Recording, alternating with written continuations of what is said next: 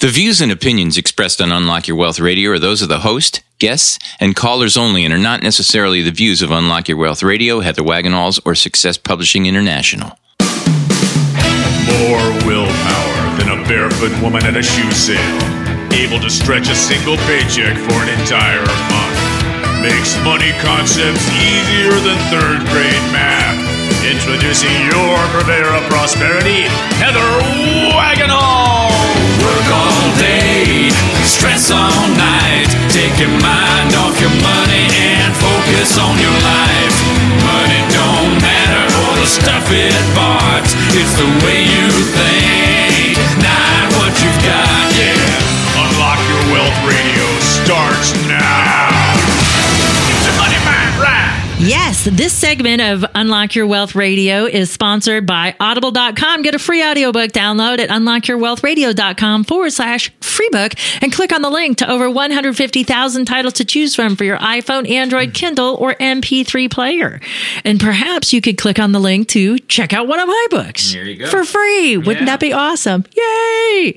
So, uh, thanks so much for stopping by, everybody. Welcome to Unlock Your Wealth Radio. I am your purveyor of prosperity, Heather Wagenhals, and I am flanked by the maestro of moolah, Michael Terry. Hey, folks. And we are going to help you get your money mind right on today's show with the following great features. So we uh, we had so much fun last week with Moolah Word of the Day, and we did a Moolah Word comparison. We're going to do it again this week. Uh, Michael really liked it, and um, and he uh, he brought up a good question. And well, Medicare versus Medicaid is what we're going to talk about yeah. on Moolah Word of the Day. We also have a great guest coming on, and we're going to talk about student loans. Oh, boy. Are we ever going to pay them off? Are we? And I, and I co signed one. Oh my gosh. Okay, so you need an on air lecture. I'm going to chastise and berate you. Oh, God. Tell me about it. I've already done it. Naughty, naughty. Don't. I did it many, many years ago. So, So get him to refinance um, and take you off. yeah, he'd never, they'd never, with his credit, they'd never approve it. It's just- Shame on you. It's a small payment. He can handle it. So, All right. Well, just remember, there's no co-signing; it's only co-borrowing. Yeah. there, it's a misnomer that you're only- co-signing it's the only because you're a hundred percent obligated for that debt. yeah. That's you know that that joint and several liability. You know, if you get divorced and one moves out and one in in one party gets the house in the divorce, um, but you never take your name off the mortgage, and let's say they default and it goes into foreclosure. Guess who they're coming after? You, who doesn't even live there anymore. Well, he and, and we can make this quick. He he borrowed at a, at a very high rate, and then had the opportunity to consolidate at a very low rate. And the only way he was going to get that low rate was a cosign. So I did it.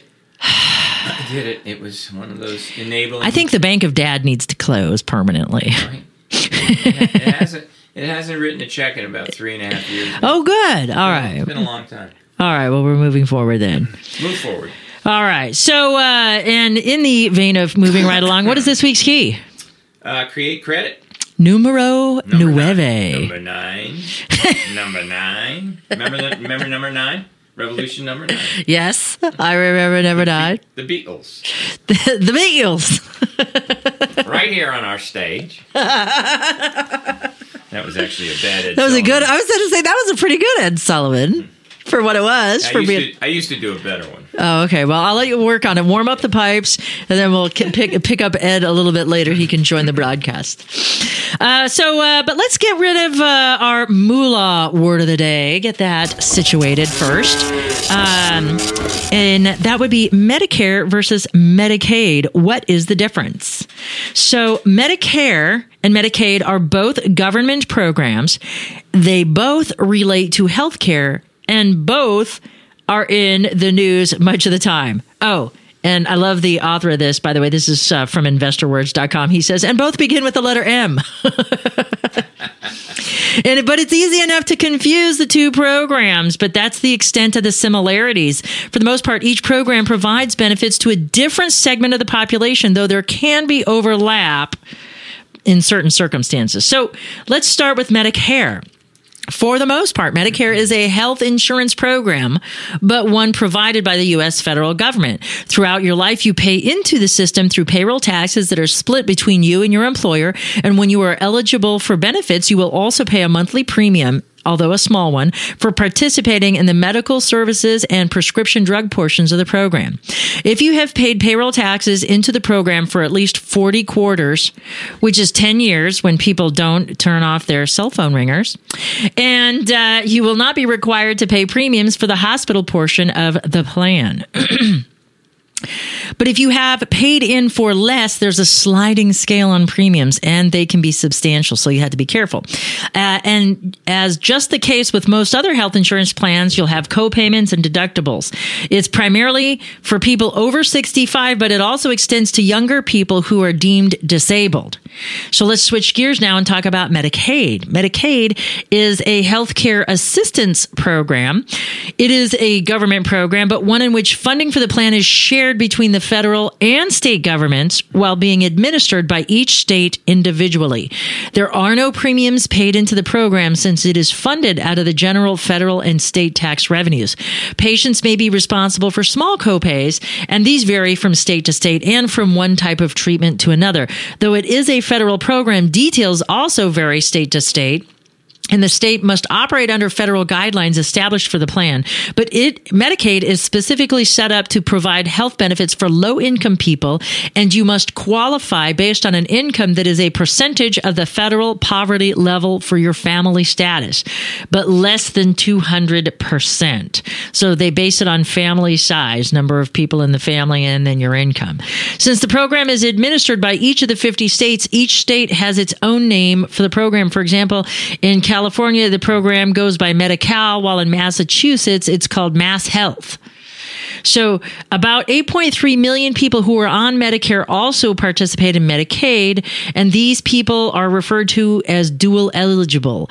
It includes 4.5 million seniors, 65 and over, and 3.7 million people who are disabled and a part of the Medicare program as a result.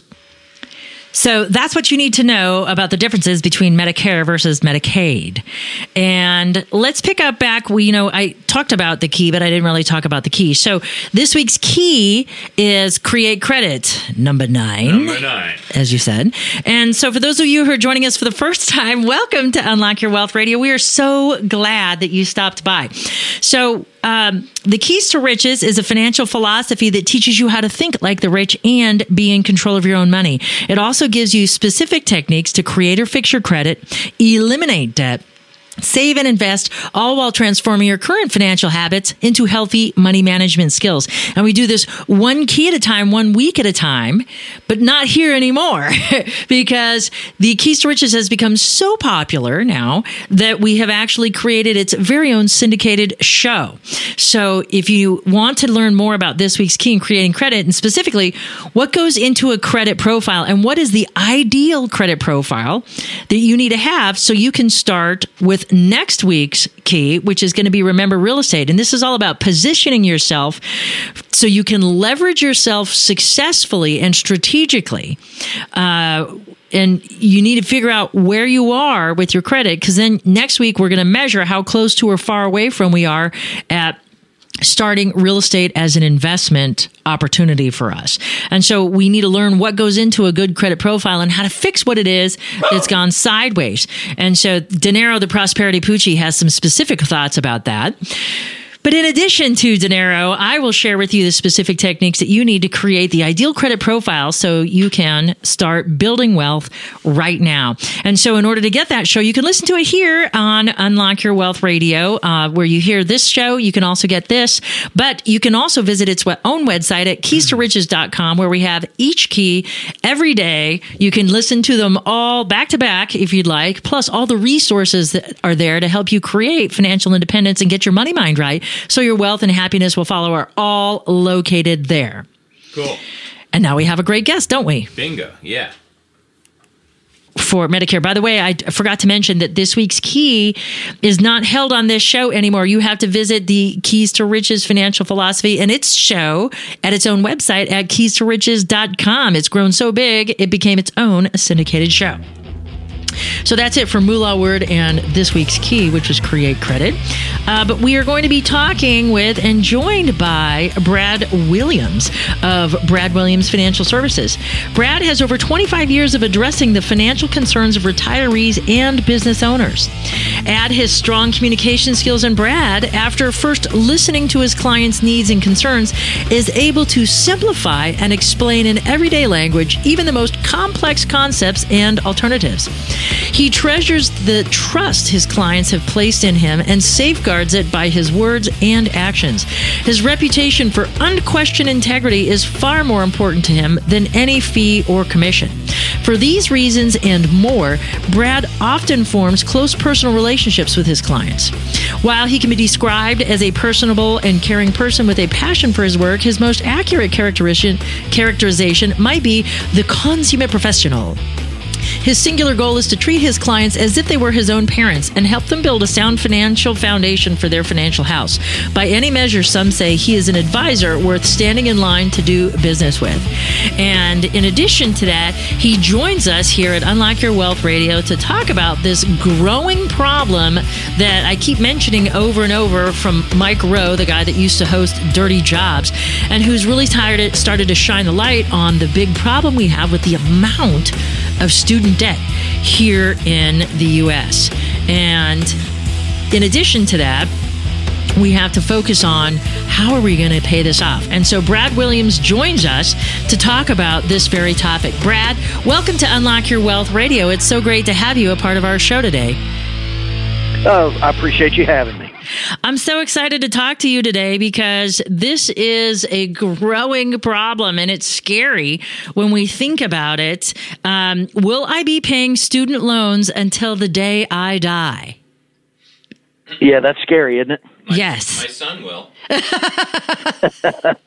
Michael Sunwell. You know, I mean, I, I, I think about this. You know, Mike Rowe did a fantastic interview with Reason TV uh, several years ago now, and he talked about the big, inescapable problem of student debt here in America, like as a budgetary concern. You know, for Right. for Americans as as a whole, we, we you know we we usually only think about the micro aspect of it is, oh my gosh, I've got these student loans, but America has all of this student loan debt, and um, Yeah, you know, when you go back, you know, in '93, uh, around the '93 area uh, or era, I should say, about half a bachelor's degree uh, recipients graduated with debt, and and that was you know, probably about ten thousand dollars. Now this year, more than two thirds are grad going to graduate with debt. And that's going to average about thirty-five thousand dollars, and expected it. That's expected to triple in the next two decades. Oh man. oh, that's just an insane amount of money. Yes, it is. Yeah, when you then when you think about you know family income's been flat since 2000 when you really look at the numbers, and so you know the families are having a harder and harder time to um, to come up with money for college. So you know that loan is that that thing that's dangled out there, and uh, um, you know it's it's it's it's pretty substantial, and uh, uh, you know it's causing some people to go to public colleges, you know, instead of private colleges. But uh, the key is what's it getting you. You know, what you ought to look at is what what you're spending money for. What do you what is it getting you? Right. Well, I mean, I don't know that my barista needs to have an MBA at the local Starbucks. I'm thinking. That's right. But most of them do because they're they're stuck. They got degrees you know and and this is probably another larger discussion maybe for another time but i think about the philosophical ramifications of telling people to follow their passions.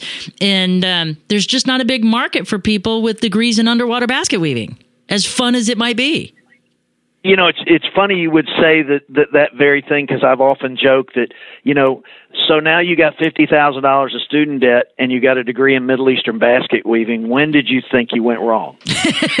and uh, if you ever did you know, that's right. that's the bigger problem half of them think that it's not that it's not them that's the problem and you you got you know you look at what it gets you. I, I actually have a client who's a doctor who has more student debt than most people pay for a house.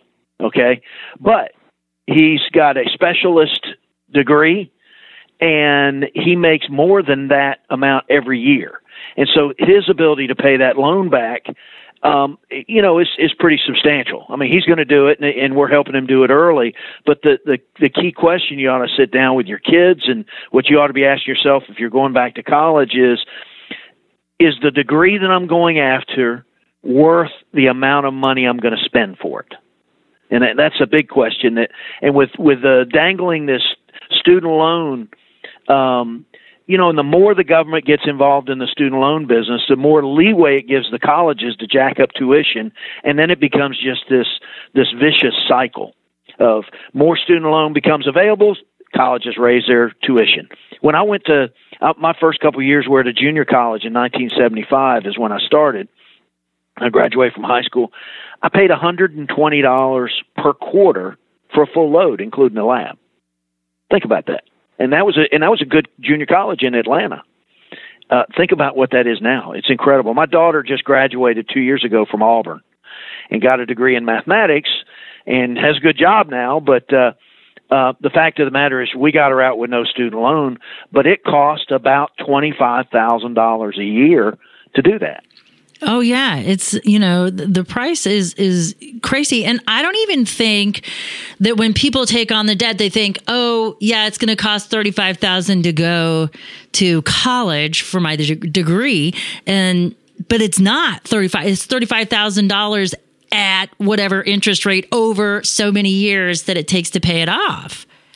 Right, you're exactly right and uh, and that's a you know that's a question ought to, people ought to ask is when they amortize it out is the the money I'm going to make from this degree over a 10 year period is probably a good way to do it. Can I pay it back in a 10 year period? And and if the answer is no, then maybe they need to rethink either uh, getting a loan or or the degree.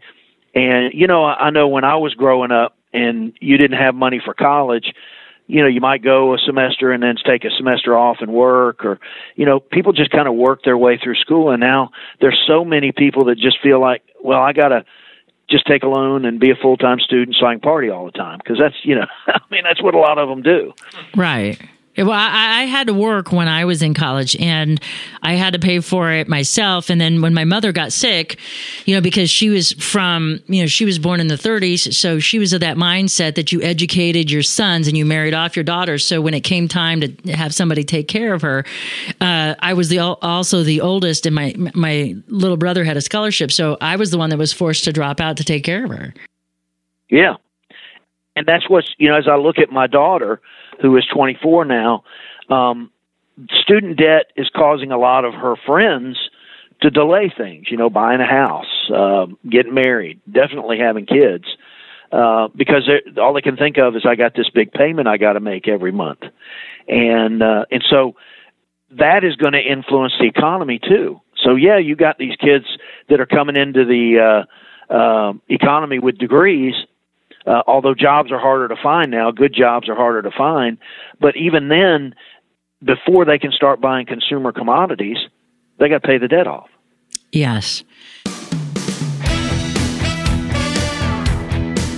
You are listening to Brad Williams at from Brad Williams Financial Services. This segment of Unlock Your Wealth Radio is sponsored in part by KeepMyID.org, the only service that actually prevents identity theft. All others are just monitoring services. Put your credit on lockdown for Unlock Your Wealth Radio listeners today with their special promo code. Visit unlockyourwealthradio.com forward slash keep my ID and click on the link to start protecting your financial future right now. Remember to use use promo code WAGS. So, what, what are just, is there a range right now that student loan interest rates are kind of floating at? You know, uh, I don't have the most recent, but it, you know, they're, they're, it's not that the interest rate is so high, it's the amount of money you're paying on. And, um, and then of course that accrues and then you you know it squeezes out other other needs that that people have. And you know a big thing they got to look at too is that um the impact long term you cannot get rid of student debt in bankruptcy. Yes it, it goes with you throughout your life. It will survive and it. when you default on a federal student loan they could come and get your tax return. They could garnish your wages without a court order. I mean just the irs coming in and saying we need that money. And keeping their credit rating down is going to, you know, keep them from buying a home. And so when you look at all these ramifications of just taking on debt without really examining whether it's worth it or not. Yes.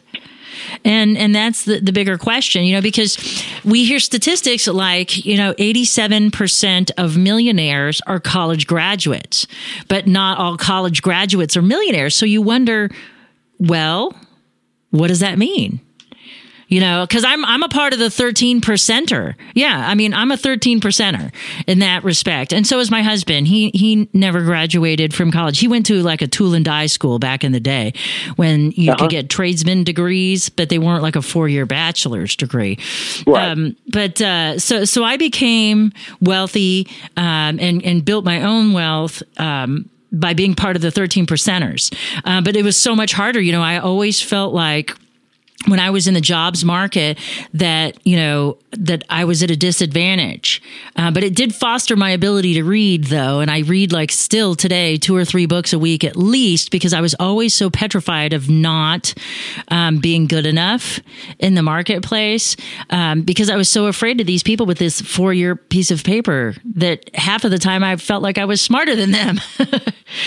well, and you know, in a lot of cases you may, you may well have been because a lot of people, um, look at at getting a degree as the end. You know, I, I have a black belt in martial arts, and I can't tell you how many people I've seen come in through the studies, and as soon as they got get their black belt, they quit well, that's really when the study just begins. And college is the same way. College is there to teach you how to learn. And a lot of people think, well, I've got that ticket punch, my learning stops, and the doors ought to all be open for me. And that's just not the case, especially with some of the, the generalized degrees that they're handing out these days. And you mentioned something about trades. Some of my wealthiest clients don't have degrees either. They're plumbers, they're electricians, they provide valuable services that people will pay for in any economy. And with the economy as tight as it is, that's the kind of the attitude that people ought to have is, you know, if I'm going into this field, what will it do for me? Who who will be wanting to use my services? Yeah, I think that that you know this um this swing. And I and I think of uh, you know social norms as kind of like a pendulum that kind of swings back and forth. And you know a lot of the millennials and now we have generation Z coming up through the ranks and they're graduating. They're starting to graduate now and enter the job market. And there was this there's this pendulum seems to have been you know work really really hard um, to now this whole idea of life balance and I don't want to work as hard as my parents did. I watched them kill themselves, you know, but they were able to reap all of the luxuries and benefits of them, their parents killing themselves in the lifestyle that they grew up with. And they don't associate that, you know, but, they, but they've been keyed into, I just need to follow my passion. And then they get frustrated when their passion doesn't pay. And, and, you know, following your passion, there's nothing wrong with it. You can do that as a hobby. You can do you can do it as your career. Just don't expect to drive a Porsche. You know, I mean, money's not everything, and some people are very happy not having much. But that being said, if you want to, if you want a house and you want to build, you know, what what is considered a, you know, the American dream, you know, you got to have marketable skills. And and one of the issues we're having too in college is uh, is there's a lot of people taking on these uh, student loans that don't ever degree that don't ever get a degree. And in fact, uh, I was reading a study about SAT scores as predictive results. Um, that if you look at if you look at SAT scores and those who are in the lower end of that, most likely will not get a degree. And so maybe they need to be looking at trade schools or something. But you can have six figures a year easily as a tradesman or a craftsman. You know, you the, Mike Rowe has that foundation. I'm a big fan of his, the, the Dirty Jobs guy. And he has a foundation that helps people go get, you know, skilled trade jobs. You know, and, and you know, I just, I don't like the idea that, um, we take them for granted because they get their hands dirty. Yeah, because somebody has to, and somebody's going to be willing to pay for it. And and frankly, uh, I'm like you. I never got a degree. Um, I went to college and I started into business, And you know, my business experiences took me many places uh, that that a degree wouldn't, and I'm a voracious reader as well.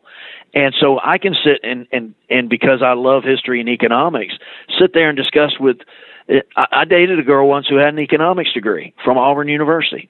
She didn't have a clue about economics, you know. That's awesome. And it wasn't she wasn't smart. It's just that she went to the classes, got the tickets punched. As soon as she graduated, she forgot all about it. And it used to be when people went to college, they went to get an education. Now they go to get a piece of paper so they can get a job. You know, the one of the greatest federal programs was the GI Bill. All these guys came back from World War II. They went to college and they were getting electrical engineering, mechanical engineering degrees and, and things like this. And they helped build the country the way it is because they were learning things that directly applied to the economy. Whereas so many of these degrees are so general, they're, they're really not even worth it. And then you got to build to top it off. Right. I mean, my brother did the GI Bill, and then he wound up being career military. He just uh, retired after 25 years of service. So, uh, and he's a war veteran too. So, I mean, and and he's pursuing his I don't know fourth degree right now in another uh, another engineering degree um, because uh, he doesn't have enough degrees. Apparently, he's he's made up for the ones that I don't have. But you know, I became a stockbroker too. That you know, when I dropped out and I found out, I'm like, you don't have to have a college degree. I interviewed in a lot of the prestigious firms wanted college degrees, but I had a guy that bet on me, and I was the only person. I was the only female in an office full of 40 men. Even the receptionist was a male. And he taught me how to sell. And I outsold every one of those kids that had a college degree because he taught me like a valuable skill to be able to sell. And, and, and he said, you know what? People are going to buy you, Heather. They, they, once you establish the relationship, and, and as long as your picks are going up, they're buying you every time. And, uh, some of the most valuable advice I got that's what uh, the kids today and my fortunately my my two daughters end up with a, a good work ethic because I taught it to them. But I was similar to you when I, you know, uh, when I went into this business in the financial services business. Um, I had been successful at a small startup company called Federal Express, and it worked my way up through there back when they were just starting, and um, got caught the eye of my financial planner, and they offered me a job. And I went in there, and I didn't I didn't know anything about it. I didn't know anybody. I went out, I shook hands, I passed out cards, I did this, I did that. And, you know, I'm, I wasn't doing as well as some of the other guys that first year who had graduated from Alabama. And I sat down with my manager and I said, you know, I'm working hard and I'm, they're just doing better. He says, don't you worry, Brad, you're learning the business. He said, when they run out of their fraternity brothers to sell, they're going to have to learn what you're learning now. and that's exactly what happened. oh, the next awesome. year, the second, third year, all the work I put in paid off and those guys, most of those guys are out of the business. So it's all about sweat equity. I have my own firm now. That's right. That's outstanding. It's all about sweat equity.